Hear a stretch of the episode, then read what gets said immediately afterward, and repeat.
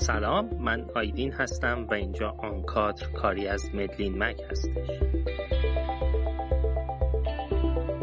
ما در آنکادر تجربه و چالش‌های انتخاب کسانی که سعی کردند قاب و چارچوب‌های رایج رو کنار بذارن و مسیری متفاوت برای خودشون انتخاب کنن رو روایت می‌کنیم.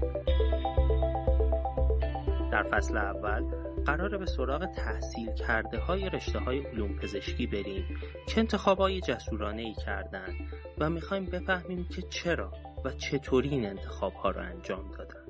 برخلاف چیزی که خیلی از ما فکر میکنیم، تعداد این افراد کم نیست و من این شانس رو داشتم که با تعداد زیادی از اونها آشنا بشم. برای شروع تصمیم گرفتیم به سراغ جوانترها بریم. کسایی که به تازگی و کمتر از پنج شش سال از فارغ التحصیلیشون میگذره و این چالش انتخاب رو به تازگی با همه وجودشون تجربه کردن. امروز بیست و هشتم تیر هزار و سیصد و نود و نه و ما هفتمین اپیزود آنکادر رو ضبط میکنیم. شما این اپیزود رو اوایل مرداد ماه میشنوید. آنکادر هر دو هفته یه بار توی مدلین مک منتشر میشه و شما میتونید اون رو توی اپلیکیشن های پادکچری مثل اپل پادکست، گوگل پادکست، کاس باکس یا پادبین بشنوید و دنبال کنید. مهمون اپیزود هفتم فصل اول آنکادر دکتر علیرضا شاملوه. علیرضا پزشکی رو توی دانشگاه علوم پزشکی مشهد خونده و الان هم پژوهشگر ارشد پروژه لایپزیگ اپل هارت و توی آلمان زندگی میکنه. من علیرضا رو همیشه به عنوان اینکه یه پژوهشگر خیلی خوبه میشناختم و میدونم که پشت این برداشت من یه عالمه داستانهای جالب و جذاب هست که الان هم خیلی مشتاقم با هم بشنویمشون. دیگه بریم سراغ صحبتمون. علیرضا جان سلام، به آنکادر خوش اومدی.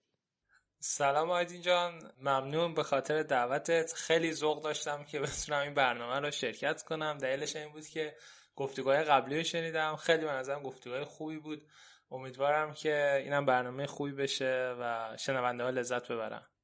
مطمئنم که برای بچه‌هایی که آنکادر رو گوش میدن و دنبال میکنن حرفای خیلی خوبی خواهیم داشت و بتونن استفاده کنن. خیلی لطف داری انشالله.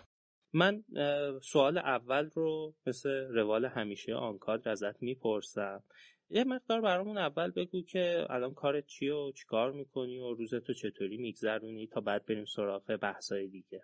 خب خدمت درس کنم که من از اواخر سال دو هزار و هجده مهاجرتم به آلمان شروع شد و خب اون ابتدا چون هیچ آشنایی با زبان آلمانی نداشتم خیلی وارد داستانه عجیب غریبی شدم و من خب همیشه دوست داشتم مسیرمو تو مسیر کلینیکی ادامه بدم. یعنی دوست داشتم همیشه به عنوان یه پزشک خوب شناخته بشم تا کسی که پزشک هست و کار تحقیقاتیش بولتره. یعنی نگاه ذهنی خودم اینطوری بود و ولی خب به خاطر مس... محدودیت‌های زبانی که داشتم این اتفاق برام نمیتونست در ابتدا بیفته. در نتیجه بهترین مسیر رو برای شروع مسیر پژوهش دونستم، چیزی که خب مثلا باهاش تو دوران دانشجویی خیلی آشنا بودم. این شد که وارد مرکز قلب لایپزیگ شدم و به عنوان پژوهشگر کارم شروع کردم. ماهای اول خب ماهای خیلی سختی بود، هم فضای مهاجرتی، هم زبان جدید، هم عدم آشنایی من با زبان و هم کورسای متعددی که شرکت میکردم خودم رو بیارم بالاتر تا بتونم حداقل با جامعه ارتباط اولیه خوب بتونم برقرار کنم. نهایتا این ماها هم گذشت و به عنوان محقق وارد مرکز قلب لایپزیگ شدم.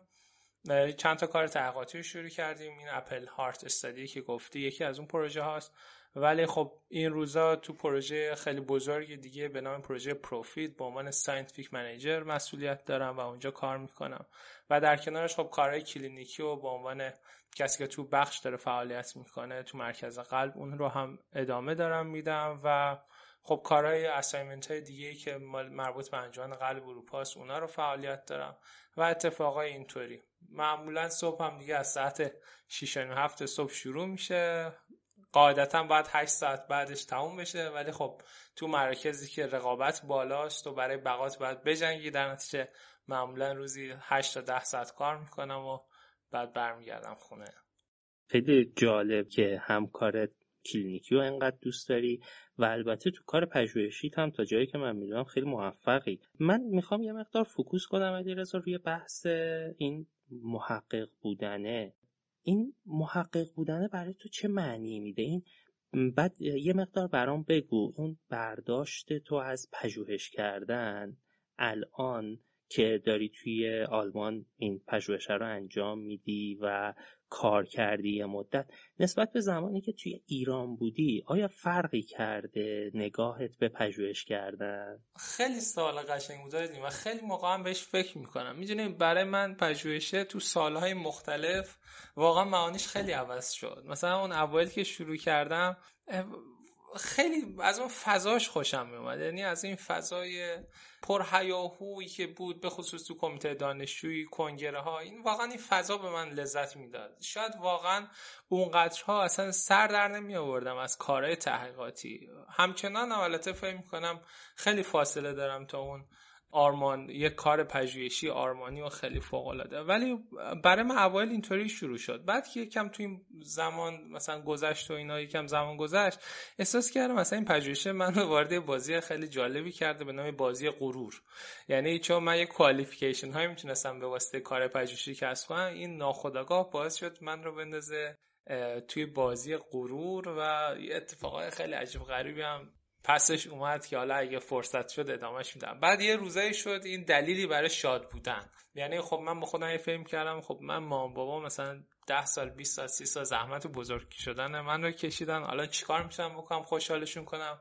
یه مقاله خوب چاپ میکردم، توی کنگره سخنرانی میکردم، داور برتر میشدم، محقق برتر میشدم، شادشون میکردم، اونا خوشحال میشدن، دوستام خوشحال میشدن، بعد خودم خوشحال میشدم. این اصلا یه جایی شد اصلا پژوهش برای من معنیش فقط شاد شدن. بعد یه جایی مثلا شد دلیل پیشرفت شخصی. بعد دیگه زمان که گذشت برای من اصلا معنیش خیلی عوض شد و نگاه هم رفت به این سمت که قرار پژوهشه برای من یه باب جدیدی تو زندگی باز کنه. اسمش رو گذاشتم سبک زندگی پژوهشی.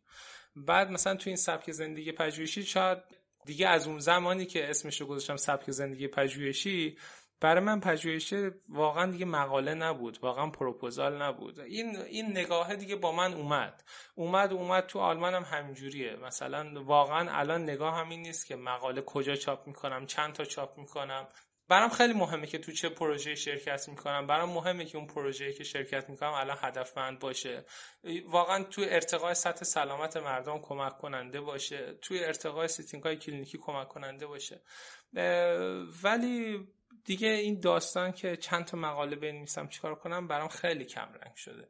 شاید به خودم حق میدم چون اون اوایل افرادی که با ما تدریس میکردن ریسرچیه، کاربرد ریسرچیه، اون قطرها از درونشون و از تجربیات درونشون نمیگفتن برای ما. شاید نمیدونستن، شاید تجربهش نکرده بودن، نمیدونم، و شاید شایدهای خیلی زیاد دیگه.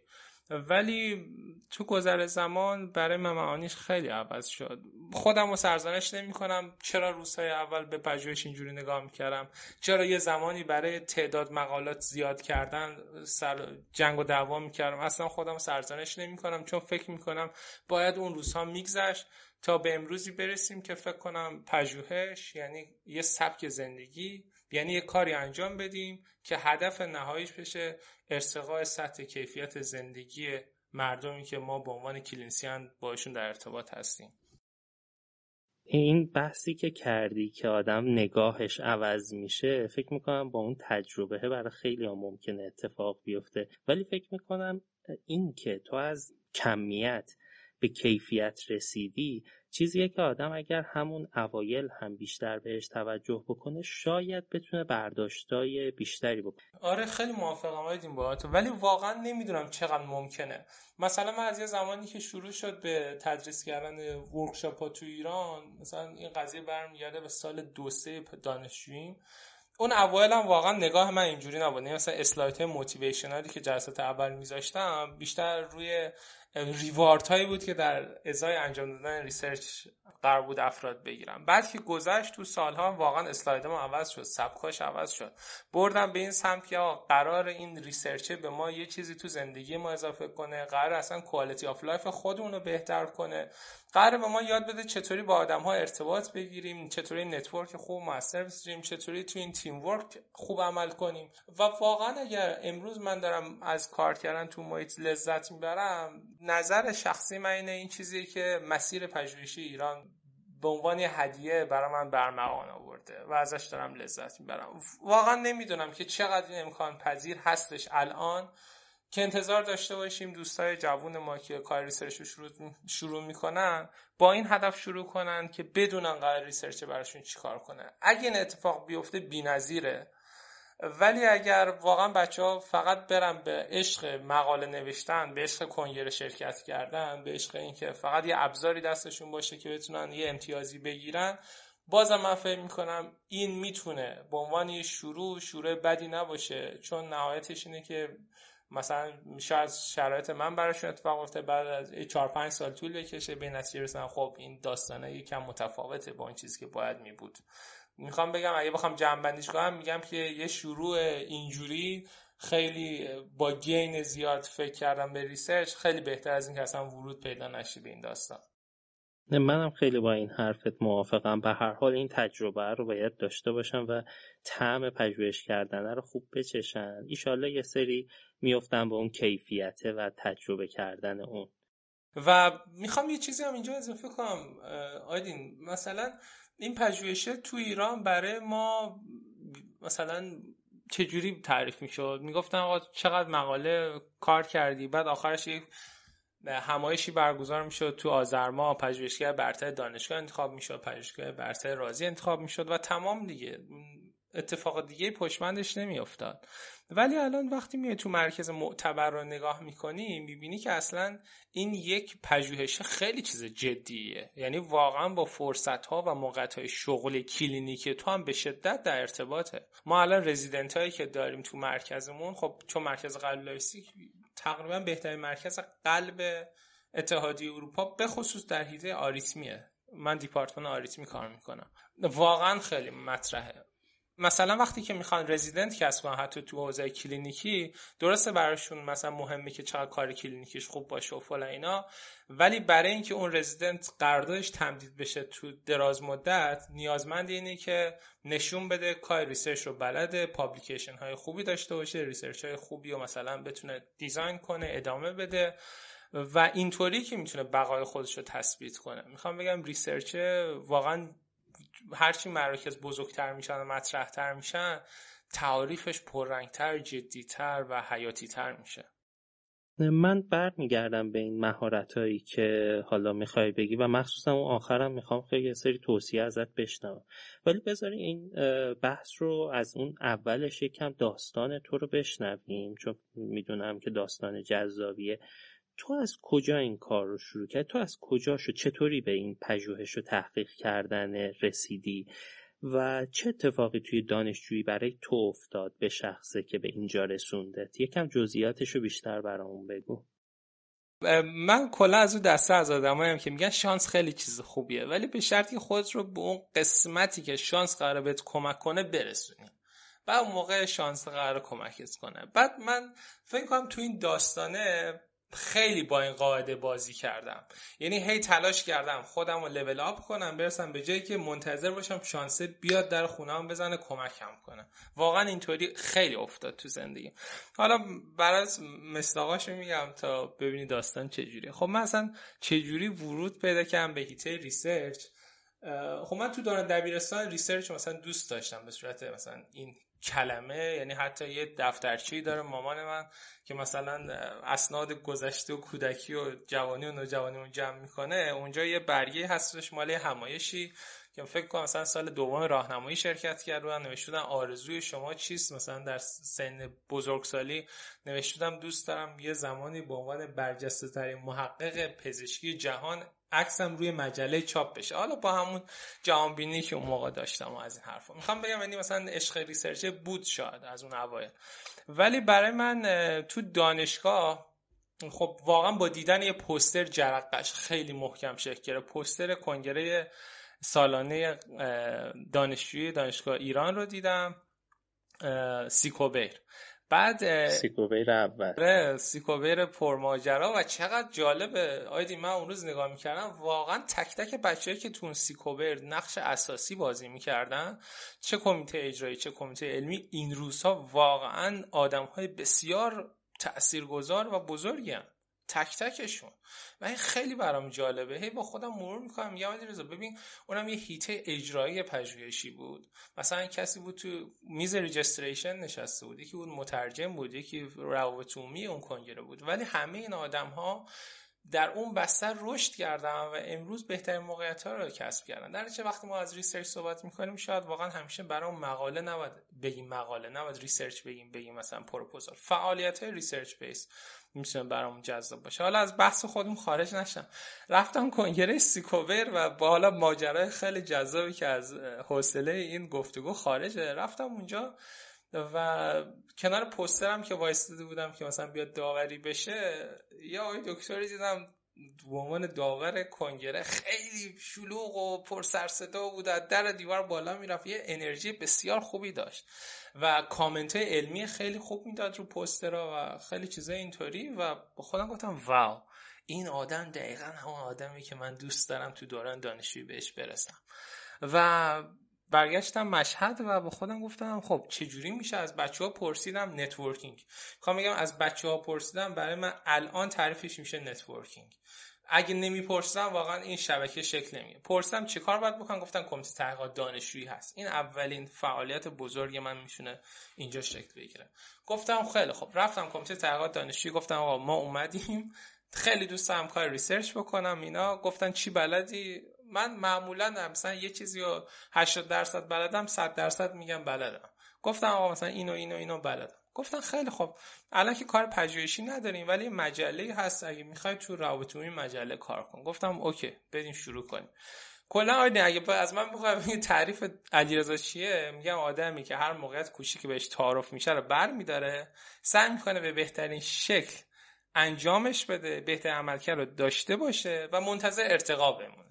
و واقعا این مثلا ایده کلی زندگی منه. مجله آراد به من پیشنهاد شد، رفتم با مجله آراد که خبرنامه کمیته تحقیقات بود شروع فعالیت کردم. گفتم آقا پوزیشن من در مجله چیه؟ گفتن شما عکس جمع می‌کنی برای خبرهایی که در آراد چاپ میشه. گفتم ای عکس برای مجله؟ گفتن آره دیگه. گفتن خیلی خوش، کار نداره، ما مرد کاریم. شروع کردم یک شماره برای مجله عکس جمع کردم و بعد من چون کار دیزاین اینا می‌کردم طراحی مجله رو هم به من دادن و بعد این خیلی کوالیفیکیشنش خوبه این پسره. گفتم آقا میتونی سردبیر آراد بشی. میخوام بگم تو ایران یه چیزای جالب اینطوری هم رخ میده، مثلا یه دفعه‌ای پوزیشنت خیلی میره بالا. گفتم آره چرا که نه. شدم سردبیر مجله آراد که مجله خبری بود. انقدر عمل کردم خوب بود تو مجله، چند تا جایزه گرفت و خیلی خوب پیشرفت کرد. گفتم آقا اگه میخوای میتونی دبیر علمی مجله علمی کمیته تحقیقات مشهد بشی که اسمش موقع نویدنو بود. گفتم باشه اون رو هم میشیم. رفتم سراغ نویدنو، باز اونجا خیلی کار کردم. یه پروپوزال یادم نوشتم بیست صفحه سی صفحه برای معاونت پژوهشی فرستادم که نویدنو رو چجوری پاب مد ایندکس کنیم، در حالی که واقعا واقعا از خودم میپرسیدم پسر جان پاب مد چیه نمیدونستم، ولی سعی میکردم خیلی خوب و جدی کارم انجام بدم. تو نویدنو هم خیلی خوب خودم نشون دادم، معرفیم کردم به عنوان دبیر علمی همایش شرق کشور، بعد دبیر آموزش پزشکی و بعد یه سلسله مراتب کاری اینجوری تو هیته پژوهش. بعد گفتن خیلی خب تا تو سردبیر مجله علمی کمیته تحقیقاتی، دبیر علمی همایشمونی، چطوری یه کارگاه نداری که تدریس کنی، پس بعد مدرس کارگاه هم بشی. میخوام بهت بگم نکن آیدین هی داره موقعیت یکی پس از دیگری خودشون کمک میکنن موقعیت دیگه ایجاد بشه. و من خب شروع کردم به تدریس کارگاه مثلا تو سال دو سه دانشگاه و بعد انقدر رفت رفت رفت جلو که رسیدم سال سه چهار پزشکی دیدم خدای من من به عنوان یک آدمی که تو پژوهش کار میکنم شناخته شدم، در صورتی که یه دونه مقاله درست حسابی ندارم، یه دونه پروپوزال به اسم خودم هم ندارم، در صورتی که دارم کارگاه مقاله نویسی تدریس میکنم، در صورتی دارم کارگاه مقاله پروپوزال نویسی تدریس میکنم. و این یه اتفاق عجیبیه. در کنارش یه اتفاق خیلی نقطه عطفی هم برای من رخ تو همایش شرق کشور که واقعا نمیدونم الان فرصتی باشه صحبت کنیم در موردش یا نه، که واقعا من خیلی خوشحالم از این اتفاق که نگرش من رو تو فضای دانشجویی به شدت عوض کرد، خیلی عوض کرد. نه آره حتما بگو. بذار پس بگمش الان. ببین یا طب اول گفتمون گفتن گفتن پژوهش برای من یه زمانی دلیلش غرور و شادی و شعف و اینا بود. واقعا فکر می‌کنم مثلا تو این سال سه چهار اوج این رو تجربه کردم. من خب تو سال سه چهار پزشکی شاید بالغ بر بیست تا همایش برگزار کردم تو قالب‌های مختلف، دبیرش، دبیر علمیش، نمیدونم مترجمش، مجریش، هر چیز. و بعد این همایش شرق کشور به عنوان دبیر علمی اون برنامه که فکر می‌کنم کنگره آرسمس و همه بچه اون نسل من دیگه یادشونه چه همایش عجیب غریب خوب و با کیفیتی شد و این پوزیشن به من یه غرور خیلی عجیبی داده بود. آیدین یادم اون سه روز همایش بی‌نظیر برگزار شد، رسیدیم به اختتامیه، من به عنوان دبیر علمی سخنرانی اختتامیه رو انجام دادم. اون آهنگ سلام آخر خواجه امیری دیگه، فکر کنم سلام آخر همیشه آخر کنگره‌های دانشجویی می‌ذاشتن موقع اینو که آقا پخش کردن، یادم سه تا پله بود از روی سن که بیام پایین و همینجوری که می اومدم پایین احساس کردم هر یک پله که میام پایین برام داره ده سال میگذره. دلیلی که با خودم مرور کردم این بود که من تو سخنرانی اختتامیه یک جوری سخنرانی کردم که انگار همه این همایش رو خودم دارم به تموم کردم، هیچ تیمی خبر از تیم نیست. این این یک هنر من علیرضا شاملو بوده، هنر یک تیم نبوده و واقعا هر پله که میومدم پایین احساس کردم علیرضا تو برسی پایین این سکو تنها ترین دانشجوی جهان بشریت هستی، به خاطر اینکه تو دیگه تیمی نداری، دیگه تو پوزیشنت رو از الان که اختتامیه تموم شد از فردا میشی یه دانشجوی استاژر، حالا فیزیوپات هر چی که اون موقع بودم و تمام و دیگه هیچ پوزیشن دیگه‌ای نداری و خیلی برای من سخت اومد. آیدین خیلی برام سخت اومد به خاطری که نگرش ها کلا نسبت به من عوض شده بود. همه من رو یه آدم می‌دیدن که برای ارتقای شخصیش آدم‌های دیگر استفاده می‌کنه و این خیلی ذهنیت اشتباهی بود و خواسته یا ناخواسته شاید من واقعا دوچار این ذهنیت شده بودم که این حق حق اشتباه رو دارم و این خیلی برای من آیدین سنگین تموم شد و با خودم گفتم علیرضا باید مسیر رو عوض کنی، این مسیر خیلی مسیر خطرناکیه، تو هنوز پسر بیست و دو سالته، این کجای دنیا رو من گرفتی، من کجای چه برنامه انجام دادی که به همچین مثلا ذهنیتی رسیدی؟ همه چی رو عوض کردم، گفتم خیلی خوب دیگه من هیچ کار اجرایی تو حوزه همایشا نمی‌کنم که تا امروزم واقعا فکر کنم یک یا دو تا دیگه بعد از اون کردم. هیچ کار اینجوری نمی‌کنم، واقعا میرم سراغ چیزی که برای من پژوهش تعریفش میکنه و رفتم این کار رو شروع کردم. متمرکز شدم تو هیته قلب که خیلی دوست داشتم، نزدیک چهار پنج سال که دیگه تا قبل از اومدن با آلمان توی هیته کار میکردم، مقالات متعدد داشتم، شاید نزدیک سی تا سی و پنج تا پابلیکیشن داشتم که حالا یه قسمتش مالی که هم بچه‌ها واقعا چاپ شد ولی یه قسمتش هم پابلیکیشن های خوب بود که بهشون افتخار میکنم و واقعا متمرکز شدم رو هیته کاری علمی و اینا و بعد پی اون اتفاقهای جالبی که رخ داد و خدا رو شکر بعد از گذشت حالا دوران دانشجو اینا هر وقت بچه‌ها فیدبک میگیرن میگن بچه‌ها از من راضی هستین؟ میگن آره. و واقعا علیرضا تو خودت یه دوره عوض کردی. میگم آره چون خودم فهمیدم چقدر اشتباه میکردم و چقدر خوشحالم که فهمیدم و تغییر دادم و امیدوارم که حالا این تغییره برای دوستان اطرافم هم تغییر خوب و مثبتی بوده باشه. برای خودم که خیلی تغییر خوب بود و خیلی ازش خوشحالم. ولی میخوام بهت بگم اگه این ریسرچ نبود، اگه این فضا نبود، شاید هیچ وقت به این نتیجه نمیرسیدم که من یه همچین ضعفی دارم شاید و اینو درک نمیکردم و هیچ وقتم نمیخواستم تغییرش بدم و اصلا وارد تغییرش نمیافتادم و این تغییره باعث شد که برای من خیلی اتفاقات خوبه زیادی بیفته بعدش. خیلی جالبه چون خیلی از ما این تجربه های این مدلی رو داشته. من دو تا نکته هست توی این صحبتات، یکی این که از پایین شروع کردن، این خیلی الان من خیلی کمتر میبینم بین بچه ها که اینطوری حاضر بشن بیان از پایین سازمان، از پایین کار. من خودم آی اف ام اس ای رو به عنوان عکاس یکی از رویداداش شروع کردم کارم و توش و حالا کم کم بعدم پیشنهادهای مختلف گرفتیم و نکتهش همینه که تو باید یه جایی این رو بپذیری و قبول بکنی که من میتونم وارد یه سازمان بشم با کارهای خرد و دقیقاً اجازه بدم که اکسپوژر پیدا بکنم. لازم نیست از اول کار مدیر یه جا باشم، بشینم بگم که چی کار بکنم. یه مقدار باید سطح توقعات رو بچه‌ها بیارم پایین و شروع بکنم به تجربه کردن جاهای مختلف. اصلا آیدین باید دستمونو بگیریم بالا وقتی که تو جای مطرح نیستی، اسمت شناخته شده نیست. باید دستتو بگیری بالا، بگی کاغذ من سفید، شما بگی من چیکار کنم. البته باید جایگاه خودتو تو ذهنت داشته باشی، خودتو دست کم نگیر، این آفت بزرگه. ولی واقعا باید بپذیری اگه میخوای پیشرفت کنی، اگه چشم اندازی داری برای رسیدن به اون قله هدف، باید تلاش کنی، باید هزینه بدی. حالا این هزینه‌اش یه جا اینه که تو یک مدت کوتاهی رو در پوزیشنی که فکر میکنی با آرمانهای تو خیلی فاصله داره کار کنی.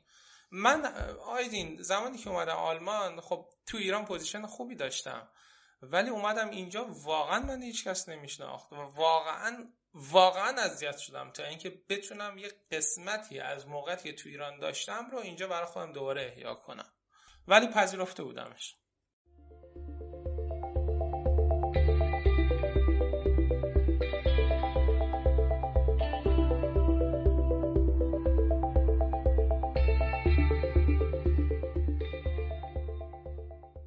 من میخوام وارد یه بحثی بشم باهات، در واقع سوال بعدیمه. میخوام به بحث مهارت‌ها برسم و الان خودت هم مثلا این تجربه‌ای که داشتی توی حالا بحث اجرا و نهایتاً به اون ضعف رسیدی و سعی کردی پوششش بدین، همون مسیر آدم مهارت آموزیه. من میخوام این ازت بپرسم که به عنوان کسی که الان اونجا داره کار پژوهشی میکنه، به نظر تو چه مهارت‌هایی برای پژوهشگر خوب شدن نیازه؟ یه دانشجویی که الان میخواد به این فکر میکنه که من یه پژوهشگر تو سطح بین‌المللی بشم، الان باید دنبال چه چیزهایی بگرده؟ اون مهارت‌های خاصه خیلی بولدش چیا میتونن باشه؟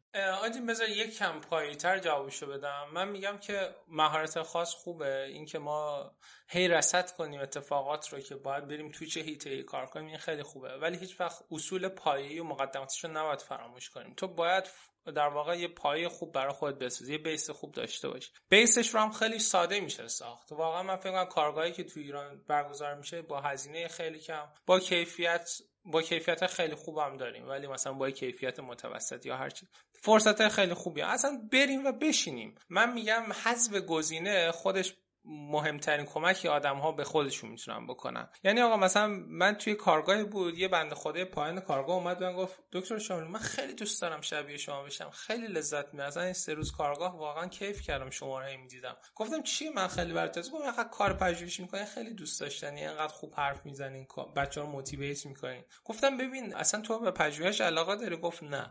گفتم اه پس به چی علاقه داری؟ گفت من به کارته. گفتم تو کارته موفقی؟ گفت آره. گفتم به نظرم تو مسیر تو پیدا کردی، تو قرار نیست که اون چیزی که من دوست دارم تو هم دوست داشته باشی، تو مسیرت یه چیز دیگه بوده، تو مسیرش رفتی و موفق شدی. میگه داستان میخوام بگم پس آقا این که شما میگی که بچه چه مهارتی باید کسب کنن، شاید مهمترین مهارتی که بتونن کسب کنن مهارت حذف گزینه‌های زائد از زندگیشون باشه. ساده ترین کارش برای اینکه فهم اصلا به پژوهش علاقه‌ای دارن یا نه، اینکه چند تا کارگاه مقدماتی توی ایده پژوهش شرکت کنن، کارگاه مقاله نویسی، ورود به پژوهش، اینا خیلی کمک میکنه. اینکه کتاب بخونن قطعا توصیه میشه. الان که واقعا دنیای بی‌پایان اطلاعات رو روی اینترنت داریم، روی یوتیوب داریم، کورسرا داریم، واقعا به وفور میشه اطلاعات گرفت و آدم‌ها اطلاعاتشون رو افزایش بدن، پادکست‌ها. ولی من آیدین چرا هی دارم بازی میکنم و اسم مهارت نمیارم؟ به خاطر اینکه فکر میکنم این داستان یکم داستان پیچیده تری هستش و جذاب تر. حتی من بهت گفتم از کارگاه گفتم، کتاب گفتم، بعد میخوام الان بگم که پیگیر شدن آدمهای موفق باز این یه مهارت خودش و اینکه تو نتورکی که برقرار می‌کنی با آدم موفق حفظ کنی، این به نظر من خیلی چیز جوابیه. یه زمان از من می‌پرسن مثلا کتاب خوب چی بخونی، من میگفتم کتاب زندگی آدم‌ها رو بخونی. مثلا چند وقت پیش که ازم پرسید آخرین کتابی که خوندی چیه، گفتم کتاب مدیریت بیمارستان نوشته گرارت هنریکس. گفت این کتابش از کجا می‌خریم می‌تونیم بخریم؟ گفتم از هیچ جا، بعد تو مرکز قلب کار کنی، این آدم رو سیستم مدیریتش رو ببینی، فالتاش رو ببینی، دلایل محبوبیتش رو، این دلایل منفوریتش رو ببینی، بعد خودت بفهمی چی به چیه. و من میخوام بگم که خب این مهارت ها رو واقعا شاید یه قسمتایش رو باید اینجوری کسب کنیم. حالا اگه بخوام اختصاصی به جواب بدم که برای پژوهشگر بین‌المللی سطح خوب درجه یک شدن چیا لازم داریم، همه اینا رو که بذاریم کنار، نتورکینگ، فلان فلان فلان، زبان قطعاً، یعنی آیدین زبان زبان زبان در حد بی‌نظیر. نه در حد حرفی، بی‌نظیر میخوام بهت بگم. من زبان انگلیسیم خوبه، نمره مثلا آیلتس هم هفت و هشت شدم، خیلی هم راضیم، ولی الان فکر میکنم اگه علیرضا زبانش مثلا در حد آیلتس اسکور مثلا نه بود چقدر میتونست باز هم پیشرفت کنه. خب مثلا زبان آلمانیم در حدیه که میتونم به عنوان پزشک کار کنم، امتحان نظام پزشکی هم قبول شدم، الان میتونم به عنوان پزشک کار کنم، ولی همچنان فکر میکنم اگه علیرضا زبان آلمانیش خوب بود چقدر میتونه شبیه‌تر به علیرضا باشه که در ایران بوده. چون من الان به واسطه بریرهای زبانی واقعا شاید بتونم ده درصد یا بیست درصد علیرضا واقعی رو نشون بدم. پس این خیلی چیز مهمیه. و بعدش مهارت هایی که برای پژوهشگر شدن خوب نیاز دارین، مهارت تفکر نقادانه است. این خیلی چیز مهمیه.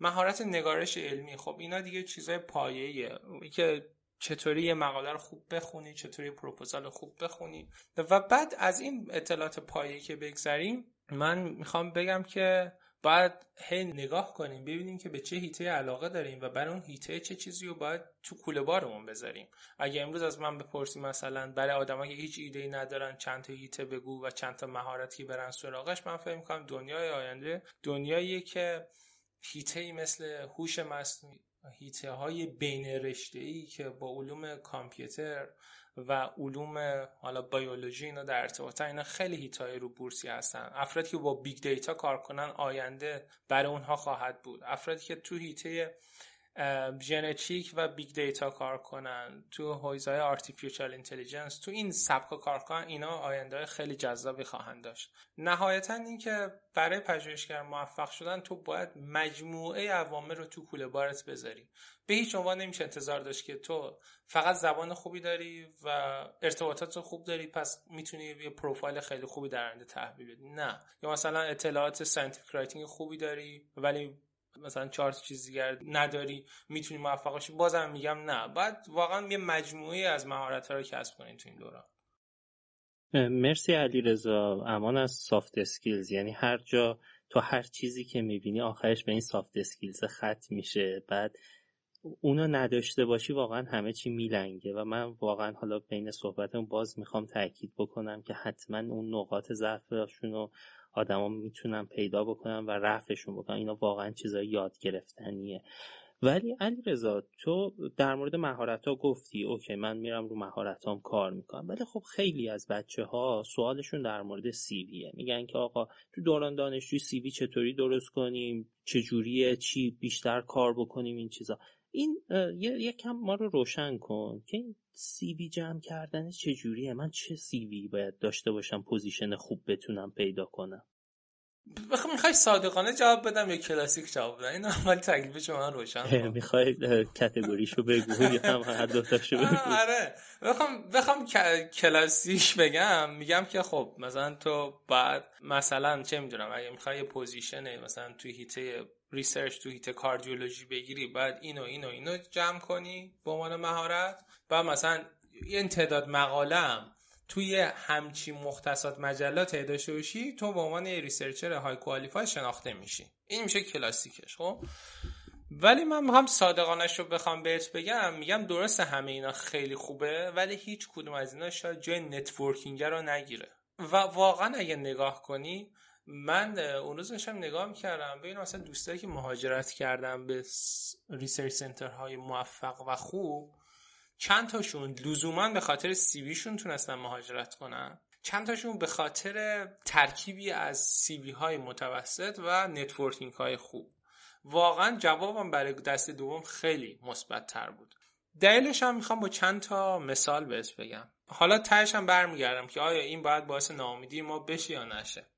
مثلا با تو مرکز ما، خب من برای این پروژه پروفیت که دارم کار میکنم، ما چند وقت پیش مثلا دنبال من... پروژکت منیجر میگشتیم، نمیدونم اسیستنت میگشتیم و اینا. و خب برام یه عالمه رزومه میومد، مثلا هی رزومه میومد آدم‌ها با پروفایل خوب. و ما هم واقعا همه رو، حداقل من به عنوان ساینتیفیک منیجر، همه اینا رو میخوندم، هایلایت میکردم، اسکور میدادم و بعد اینو مثلا به رئیس پروژه میدادم، میگفتم آقا مثلا نظر من در مورد این آدم‌ها چیه. با اینا اسکایپ میکردیم، ساعت میذاشتیم در مورد یکی از پوزیشن‌ها. نفر آخر که گرفتیم، آخر نفری نبود که سی ویش رو تو اون ددلاین بر ما فرستاده بود. سیوی بود که یه آدم دیگه آورد از تو مجموعه و گفت این آدم آدم به شدت تایید شده ایه. این کوالیتیش بی‌نظیره. سیویشو نگاه کردم، در نگاه من مثلا اگه ما سی تا سیوی گرفته بودیم این تو رنک چهار پنج قرار می‌گرفت از لحاظ محتوای سیوی. ولی چه چیزی تاثیرگذار بود؟ این تایید اون آدمه. اومد به ما یه اطمینان قلبی داد که دیگه ما فهمیدیم خیلی خوب این آدم ریسک نداره گرفتنش. پس اینو گرفتیم و خدا رو شکر الانم خیلی خوشحالم از اینکه این آدم اومد تو مجموعه ما. میخوام بگم که سی وی خیلی مهمه و اینکه تو چی سی وی بذارم خیلی مهمه، ولی از الان هی من باید فکر کنم کجا میخوام برم کار کنم و از الان آدم‌های تاثیرگذار اون مجموعه رو ترک کنم و باهاشون نتورک برقرار کنم. چطوری؟ تو لینکدین، چطوری تو توییتر، چطوری مقاله خوب چاپ میکنن کامنت براشون بذاریم، چطوری تو کنگره ها فالوشون کنیم، بریم ببینیمشون. ببین آدم ها وقتی یه هدف میخوام بذارم باید برای هدفشون تلاش کنن، انرژی بذارن. خب مثلا اگه تو بگی که من هدفم مثلا دیپارتمان فلان فلان دانشگاه است، خب مشخصه تو این دیپارتمان کیو دارن کار میکنن. از الان برو پیگیر مقالاتشون شو، هیتای پژوهشی اونا رو ببین چیه و سعی کن هیتاتو هیت کار تحقیقاتی خودتو تو اون هیت قرار بدی. تو کنگره ها فالو کن ببینا کجا دارن میرن، تو هم سعی کن خودتو تو معرض دید اونها قرار بدی. توی توییتر مثلا تو قرار پنج سال دیگه بری، ولی الان که نمیدونم بنده خدا تو مثلا قرار پنج سال دیگه بری. از الان شروع کن، مثلا یه چیزی میذاری لایک کن، کامنت ساینتیفیک خوب بذار پای کامنت اون. بعد از پنج سال قطعا وقتی یه درخواست میده این تو رو پنج سال دیده و میشناسه. دیگه نگاه نمیکنه که دو تا مقاله تو مجله ایمپکت بالای دو داری یا ده تا. میگه من این آدم رو به عنوان یه آدم علاقه‌مند به این هیته از پنج سال پیش میشناسم، پس من این رو میگیرم. نمیدونم چقدر حرف من برای تو واقع بینانه بود، ولی برای من فکر میکنم خیلی تعیین کننده است. یعنی شاید تجربه شخصی خودم هم این رو نشون داد آیدین که من خب رزومه خیلی خوبی داشتم به عنوان مثلا یه آدم بیست و چهار ساله فارغ التحصیل شد، بالغ بر صدها درخواست فرستادم ولی واقعا هیچ کدومش پذیرفته نشد. این که حالا ما از کشوری به اسم ایران داریم درخواست میدیم چه تأثیری دارد بماند، این که من بلد نبودم رزوممو چطوری طراحی کند بماند، این که من چطوری کاور لترمو خوب مینوشتم یا نه بماند، این که ایمیلمو حرفه‌ای مینوشتم یا نمینوشتم بماند، این که من تارگتت ایمیل سند میکردم یا نمیکردم بماند. ولی فکر میکنم حلقه مفقوده تمام داستان من این بود که واقعا کسی من رو تایید به صورت شخصی نمی کرد و موقعیت آخرم رو موقعیتی پیدا کردم که کسی دست گذاشت رو اسم من و گفت این آدم آدم خوبی برای این سنتر و بعد من تونستم به این سنتر راه پیدا کنم. نمیدونم چقدر این جواب جواب خوبی بود برای سوال تو، ولی فکر کنم یک کم روشن‌تر کرد داستان رو که وقتی از سیوی خوب حرف میزنیم جدا از محتویاتی که الان یک سرچ کنید تو گوگل همه میگن محتویات سی وی خوب چیه، استراکچرش چیه، من دوست داشتم یه چیزی بگم که شاید یکم واقع بینانه‌تر و جذاب‌تر باشه برای داستان. ولی در مورد یه سی وی خوب چطوری درست کنیم، چه المانایی داشته باشه، تاثیرگذاره یا نه، صد درصد تاثیرگذاره و اگه دوست داشتی میتونم ادامه همین یکم در مورد اونام صحبت کنم. کاملا با چیزی که میگی موافقم. اصلا اگر بخوام منظور تو رو خیلی خلاصه و کوچولو بگم اینطوریه که آقا اون محتوای سیوی و خود سیوی اهمیت داره، ولی در حاشیه‌اش تو باید یه کارهای دیگه‌ای هم انجام بدی که به موفقیت برسی. فقط سیوی رو درست کردن و جمع کردن مدارک کافی نیست. دقیقاً همون چیزی که گفتی به عنوان نتورک اونقدر تاثیر میذاره که مثل اینکه مثلا کادو میبری برای یکی ولی کادو پیچش نمی‌کنی یا نمیذاری توی ظرف قشنگ. این باید حتما این حواشیش و این کارهای جانبیش خوب انجام بشه. نتورکینگ خیلی واقعا توی همه جا موثره. ای کاش اینو ما میتونستیم سیستماتیک به آدما یاد بدیم. این خیلی برای من رو دلم حسرته که چرا آدما اینو سیستماتیک اصلا یاد نمیگیرن و هیچ جا توی دانشگاه‌ها تاکید نمیشه روش. ولی حالا بگذریم از این موضوع. یه چیزی توی صحبتات گفتی که برای من خیلی جالب بود و دوست دارم یه مقدار در مورد اون با هم صحبت کنیم. ببین در مورد تمرکز گفتی. من خودم خیلی روی تمرکز توی حالا توصیه‌ای که به بچه‌ها میکنم و خودم توی کارم خیلی تاکید دارم روی تمرکز داشتن. تو چطوری فهمیدی که میخوای تمرکز کنی روی موضوع قلب مثلا؟ واقعیتش من تو زندگیم یه قانونی برای خودم گذاشتم و قانونم اینه که عرضا تو هیته رو مشخص کن، در مورد اینکه دقیقاً بعد کجا این هیته قرار بگیری بذار محیط بهش بگه و این فکر کنم قانون خوبی بوده برای من، خیلی بهم کمک کرده که موقعیت‌های زیادی رو همیشه جلوی دستم داشته باشم. خب این که چرا قلب مثلا، خب واقعا نمیدونم چرا قلب، واقعا نمیدونم، ولی خیلی خوشم اومد. یعنی آدم... یه تئوری هست میگن شما یه بار دیگه قبلا زندگی کردین، شاید یه سری علاقه‌مندیاتون به یه موضوعات به خاطر زندگی قبلیتون بوده، شاید اگه این تئوری درست باشه، ولی من خیلی حالا به هر دلیلی از قلب خوشم میومد. و در مورد اینکه چه اتفاقی افتاد که حالا فهمیدم باید روی چه چیزی تمرکز داشته باشم و اصلا این تمرکز به چه دردی میخوره، دوستم اینو با یک مثال جواب بدم که عدم تمرکز چه بلایی سر من آورد و اگر اون موقع حواسم جمع میکردم چقدر اتفاق خوب میافتاد. خب من هی دارم بهت میگم که من عاشق قلبم، ولی سال آخر پزشکی که بودم یه پوزیشنی باز شد از طرف ستاد فناوری علوم شناختی، پی اچ دی پوزیشن بود، برای هیئت علمی میخواستم بگیرم که مثلا دو تا پزشک بکنم از پزشکی میخواستن دو تا دانشجو رو بگیرن، بلافاصله بفرستن برای پی اچ دی پوزیشن هر جایی که پذیرش تونستن بگیرن، برای رشته بازتوانی عصبی شناختی و علوم اعصاب، که بعد برگردن این رشته رو توی دانشگاهشون باز کنن، مثلا گروهش رو تأسیس کنن اینا. خب یه پوزیشن واقعا جذابی بود، ولی من هیچ علاقه‌ای نداشتم، چون اصلا من به نوروساینس علاقه‌ای نداشتم. اینقدر تماس گرفتن استادا، دوستا، آقا تو تو آدمی که میتونی تو این حیطه موفق بشی، تو مدیر خوبی میتونی باشی، نمیدونم اینا، تو بیا لطفا برای این پوزیشن درخواست بده. این گفتم آقا من اصلا خوشم دیگه، بالاخره کار نداره، اینقدر گفتن و گفتن، ما دیگه درخواست فرستادیم، نمیدونم از بین یه تعداد خیلی زیادی خدا رو شکر من شدم جز اون دو نفری که این پی اچ دی پوزیشن بهش تعلق گرفت و نامنگاری شد که من این پی اچ دی پوزیشن رو برای هیئت علمی میتونم بگیرم. و و این ماجرا همزمان شد با خب پایان درس من در پزشکی عمومی و منی که قرار بود برم توی هیته قلب ادامه بدم، یه دفعه در سال هفت پزشکیم یه دفعه وارد هیته نوروساینس شدم، برای کسی که هیچی توی نوروساینس هیچ سی وی نداره. خب برای اینکه بتونم پوزیشن بگیرم، برای سی وی هم درست میکردم تو نوروساینس، یک مرکز تحقیقاتی رو تارگت کردم تو تهران که بسیار اسمش هم معروف و همه فهم می‌کنیم چه خبر و اینا، و رفتم اونجا نزدیک شش ماه اونجا خواستم توی هیته نوروساینس کار کنم و هر روز با خودم میگفتم علیرضا این چیزی نیست که تو بهش علاقه‌مندی، تو اینجا داری دقیقاً چی کار میکنی؟ هی با خودم هر روز که میرفتم گفتم علیرضا این چیزی نیست که تو قبل بهش علاقه داری، اینجا داری چی کار میکنی؟ و این سوال جواب من شش ماه طول کشید و شیش ماه خودش طول کشید.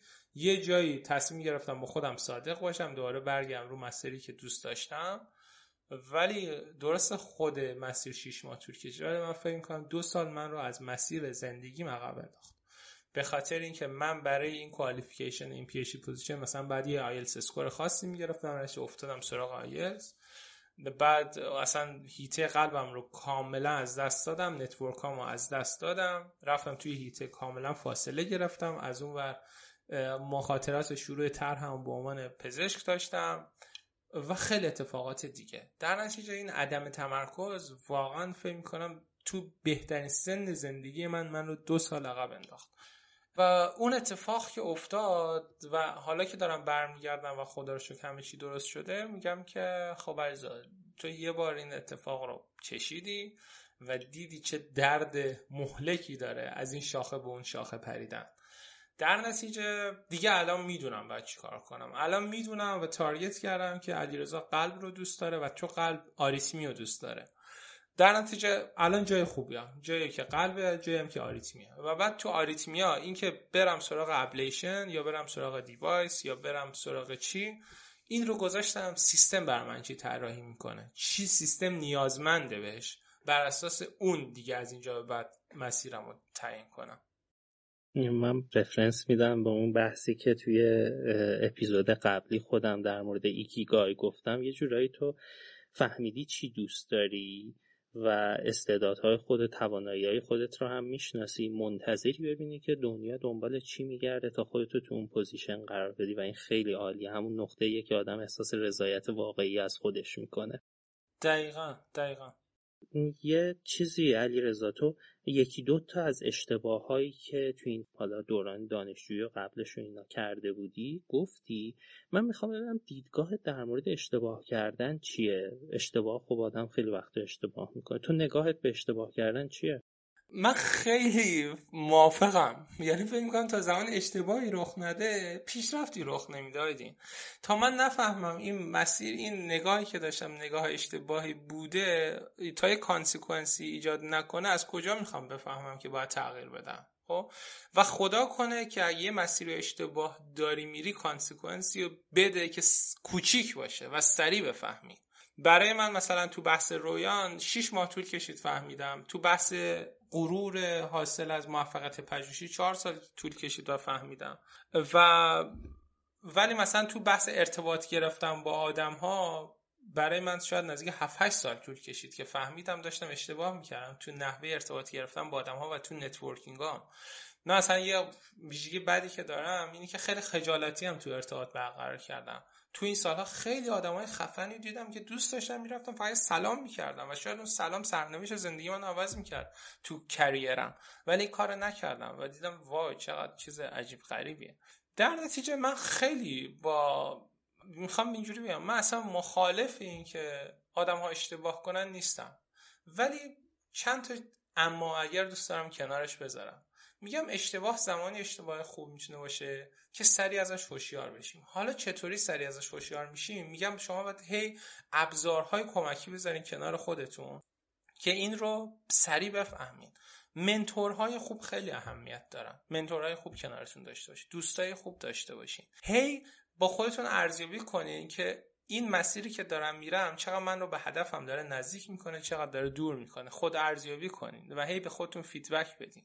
اینها باعث میشه که واقعا اگه اشتباهی داره رخ میده سریع بفهمین، کارکتش کنین و مسیرتون رو ادامه بدین.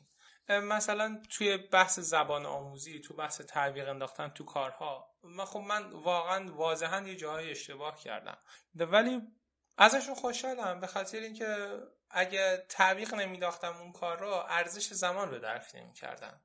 اگر نمیدونم توی بحث استفاده ابزارها، مثلا من زمانی که اومده بودم آلمان میتونستم تو همون ماهای اول یه سری کارها رو بکنم، ولی به تعویقشون انداختم و این تعویقشون خورد به مثلا بحث کرونا و باعث شد من شش ماه خیلی عقب بیفتم. حالا شش ماه شاید بشه یه سال. و بعد بعد از این اتفاق میفهمم که علیرضا زمان یه گوهر ارزشمند تو زندگیت، بعد حواست بهش باشه. در نتیجه اشتباه رو واقعا یه قسمت جدای ناپذیر از زندگی خودمون میدونم، ولی خیلی آرزو دارم که اگه کسی دوچارش میشه سریع بفهمه و کارکتش کنه. چه نگاه جالبی. و یه مقدار در مورد این میگی که توی این مسیری که وارد شدی الان چه ریسکایی رو پذیرفتی؟ مهمترین ریسکایی که کردی چیه؟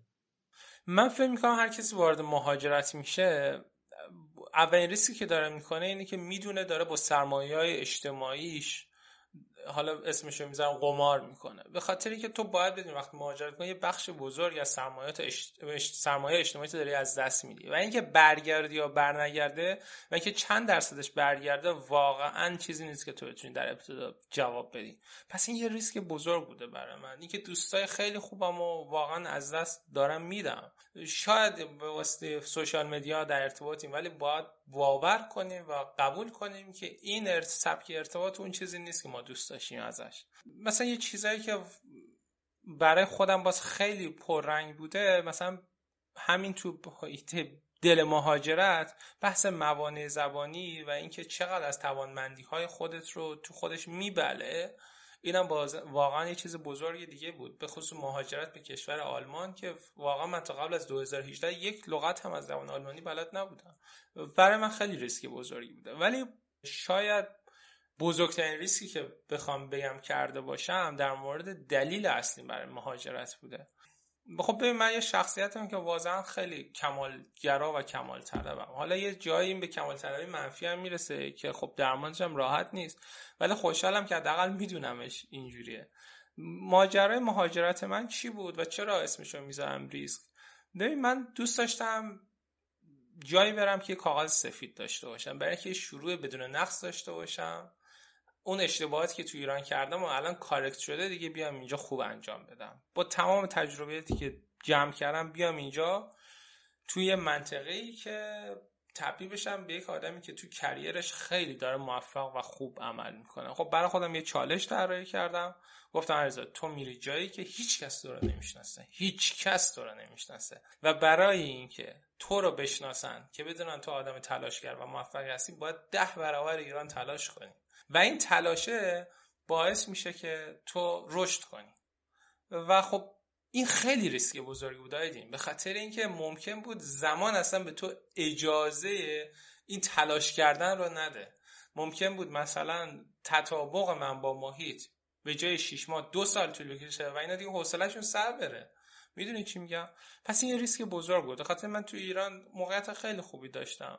واقعا تو اکثر دانشگاه‌ها با من کسی که تو ریسرچ تدریس میکنه کار میکنه منو میشناختن. سرمایه اجتماعی بود، همه چی عالی بود، ولی گفتم نه دیگه، باید اگه میخوام این سقف رو بردارم باید پاشم از اینجا بیام بیرون، برم جایی که منو کسی نمیشناسه و دوباره از یه نقطه ابتدایی شروع کنم. خب خیلی اتفاق خوبی افتاد، یه ریسکی بود که خدا را شکر خیلی ازش راضیم و اون ریسک جواب داد. امروز مثلا به جایی رسیدم که حس میکنم با یه تیم خیلی خوب دارم کار میکنم. مثلا یه آدم بزرگی تو تیم اون هست به نام مثلا دکتر آرش آریا که به نظر من یه اسطوره بی‌نظیر علمی و کاری و شخصیتیه و هر روز که میرم سر کار لذت میبرم از ریسکی که کردم، بخاطر این آدم رو شناختم و میبینم و واقعا لذت میبرم. مثلا یا با یکی مثل گرارتنریکس کار میکنم که سالهای سال رئیس انجمن قلب اروپا بوده، الان رئیس بیمارستان، رئیس پروژه بزرگ پروفیت که در تمام دنیا معروفه و یه جوره کار کردن با این آدم برای من مثل مهار توپ علی بیرانوند از رونالدو میمونه. یا مثلا یکی مثل نیکو استاگرس که دارم باش کار میکنم اصلا یه نقش غیر قابل انکار داشته برای معرفی من به جامعه قلب اروپا. خب من همین توی بیست بیست یک داکیومنت علمی بود که چاپ شد که جوینت پابلیکیشن شد. برای اون پروژه من نزدیک دو سال با بزرگترین الکتروفیزیولوژیستای دنیا دو سال مداوم کار کردم. خب این یه فرصت بی‌نظیر بود. من اگه ده هزار سال نوریم تو موقعیتم تو ایران بودم هیچ وقت این فرصت بهم داده نمیشد. اون ریسکی الان جواب داد، بابتش خیلی خوشحالم. همین که میدونم اینجام، حس میکنم تو مسیریم که براش قلبم میتپه، یه حس خیلی عالی رو میده. این که بتونی رها بکنی اون داشته هاتو و به قول تو اون برگ سفیده رو برداری دوباره شروع کنی به نوشتن، خیلی جسارت و جرأت میخواد واقعا. و منم تقریبا حالا نه به این اندازه تو ولی یه تجربه تقریبا مشابه داشتم که کار جدیدی رو شروع بکنم و میدونم چقدر سخت این کار رو انجام دادن، ولی فکر میکنم یه زمانی هست که اصلا این کار رو نکنی انگار اشتباه کردی. و خب من نمی... آدم نمیتونم تشویق بکنه، یه حسیه که یک زمانی برای آدم اتفاق میفته که باید جرأت بکنی و بری و بگذری و یه چیز جدید رو شروع کنی و خوشحالم که برای تو الان داره جواب میده. علیرضا، الان اگر بخوای بریم سراغ توصیه کردن، یکم نصیحت ازت بشنویم.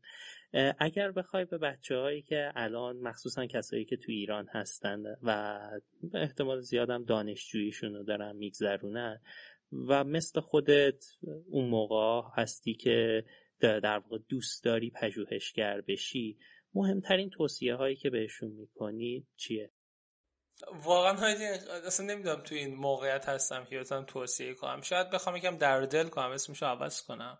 میخوام بگم برای هدف باید جنگید، باید پا پس نکشید، باید امید داشت به لحظه ها. من واقعا اینجا که هستم هر هفته رو برای خودم یه فرصت میدونم برای اینکه خبر خوب بیاد و یه پروموشنی بگیرم و واقعا با این ذهنیت زندگی میکنم و خیلی بهش امیدوارم. تو هفته‌ای هست به شدت خستم، به شدت قصه دارم، ناراحتم، ولی باز از اون ور به خودم میگم علیرضا این هفته درسته هفته بود که برات یه خبر منفی آورد، ولی همینقدر احتمال داره یه خبر مثبت پشت بندش بیاد و تو رو خیلی خوشحال کنه. در نتیجه میخوام بگم برای هدفی که پا گذاشتین تو مسیرش پا پس نکشید، بجنگید، قطعاً به نتیجه خواهد رسید. اینکه کی میرسه رو نمیدونیم، ولی اگه بخوایم به هدف برسیم میرسیم، واقعاً میرسیم. میدونم که هممون به یه لحظاتی میرسیم، به خصوص تو شرایط امروز ایران، که شاید بیشتر از حالت نرمال خسته میشیم، اذیت میشیم، ولی میخوام بگم که این چیزی نیست که ما تنها آدمی باشیم که داریم تجربهش میکنیم. منی که امروز دارم با شما صحبت میکنم و شاید تو نگاه و ذهن خیلیاتون مثلا آدمی باشم که به نسبت موفق بودم، میخوام بگم تا به امروز بسیار شکست‌ها خوردم و بسیار زمانها بوده که ناامیدی تمام زندگیمو گرفته، ولی به یه چیزی ایمان داشتم و اینکه جهان و خدا به تلاش تو نگاه میکنه و هر وقت که احساس کنه صادقانه داری تلاش میکنی، جهان خودش پاسخت رو خواهد داد. بعد یکم صبور بود، به جواب خواهیم رسید. ولی یه چیز دیگه هم که خیلی دوست دارم بگم اینه که هدف خیلی چیز خوبیه آیدین، ولی به شرط این که این هدفه باعث نشه ما یادمون بره که قراره از مسیرم لذت ببریم. موفقیت یعنی که عالم تلاش کنیم، ولی یه جاهایی هم مثلا شانسه برام مهمه. ما تلاشون رو ادامه بدیم، سعی کنیم مسیر لذت ببریم، ولی به اون شانس هم نگاه کنیم دیگه، منتظرش باشیم، میاد. اگه خودمون تو موقعیت نگه داریم به نظر من رخ میده. اینا رو در قالب درد دل گفتی، منم خیلی با درد دلات موافقم، ولی اگر بخوای خود بیست سالت رو نصیحت بکنی بهش چی میگی؟ خود بیست ساله میگم زندگی رو جدی بگیر علیرضا جان، ولی برای خودت سختش نکن. امیدوار باش ولی مثلا به چیزی هم دل نبند. پلن آ داشته باش ولی پلن بی و سی هم داشته باش. یاد بگیر آدمی تو هم مثلا یه جایی میتونه خسته بشی. ضعف‌های زندگی تو بپذیر، محدودیتات رو بپذیر و وقتی که محدودیت رو پذیرفتی بدون اونجا قرار پیشرفت کنی. دنبال منتورای خوب باش، دنبال دوستای خوب باش. آدم هایی که بهت هی انرژی منفی میده قرار نیستن که همیشه کنارت باشن. دوستی ها خیلی ارزشمندن، خیلی سرمایه بزرگ زندگیتن. خانواده همینطور، اینا رو خیلی بهشون حواست جمع باشه و بدونم که احتمالا مثلا تو سالهای آینده خیلی شبیه آدم هایی خواهم بود که امروز باشون در رفت آمدم. در نتیجه بدونم امروز با کی در رفت آمدم، آیا اینها آدم‌هایی هستن که در آینده بخوام شبیهشون باشم یا نه. اصلا یه جوری نصیحت کرد که آدم دلش میخواد بیست سالش بشه. مرسی علیرضا، دست درد نکنه. خیلی خیلی صحبتایی که کردی بر خود من به شخص خوب بود، هم شنیدنشون هم از داستانهایی که گفتی لذت بردم. امیدوارم خیلی برای شنونده هایی که آنکادر رو دنبال میکنن این تجربیات به کارشون بیاد و بتونن استفاده بکنن. من همینجا میخوام از طرف تیم مدلین مک و شنونده های آنکادر ازت خداحافظی کنم. یه دنیا ممنون آیدین به خاطر فرصتی که در اختیار من گذاشتی. واقعا دست مریضات میگم به خودت و تیمتون که مثل همیشه خیلی عالی و حرفه‌ای دارین پیش میرین. این موقعیتی که شما دارین فراهم میکنین یه موقعیت بی‌نظیره که واقعا برای هیچکدوم از هم نسلای من تو سال‌های گذشته ایجاد نشد و اگر این فرصت ایجاد میشد شاید خیلی برای ما مسیر مسیر واضح‌تری میشد. یه دنیا ازت ممنونم به شخص، خیلی ازت همیشه چیزایی یاد گرفتم و تشکر میکنم بازم که این وقت رو در اختیار من گذاشتی و از تمام افرادی که به این مصاحبه و گفتگو گوش کردن. مرسی علیرضا، واقعا هم از صحبتات هم از وقتی که گذاشتی ممنونم. از همه دوستانی که به ما گوش دادن هم خیلی ممنونم. ما همچنان خیلی مشتاقیم که بازخوردهای شما رو بشنویم و بتونیم آنکادر رو بهتر و بهتر کنیم. اگر هم آنکادر رو، این قسمت رو و قسمت‌های قبلی رو دوست داشتید اونو حتما به دوستاتون هم معرفی کنید که بچه‌های بیشتری بتونن زودتر و راحت‌تر چالش انتخابشون رو پشت سر بذارن. شما میتونید راه‌های شنیدن آنکادر رو توی وبسایت مدلی مک پیدا کنید و همونطوری که میدونید آنکادر توی اکثر اپلیکیشن‌های پادکستر هم در دسترس هستش. مدلین مک رسانه تحلیلی استارتاپ‌های سلامت دیجیتاله و علاوه بر آنکادر مطالب بسیار زیادی در مورد استارتاپ‌های سلامت دیجیتال و راه‌اندازی کسب و کارهای سلامت رو میتونید اونجا پیدا کنید. من آیدین هستم و به همراه دوستانم توی مدلین مک برای همتون آرزوی روزهای شاد و پر انرژی رو دارم. تا آنکادری دیگر، عالی باشید.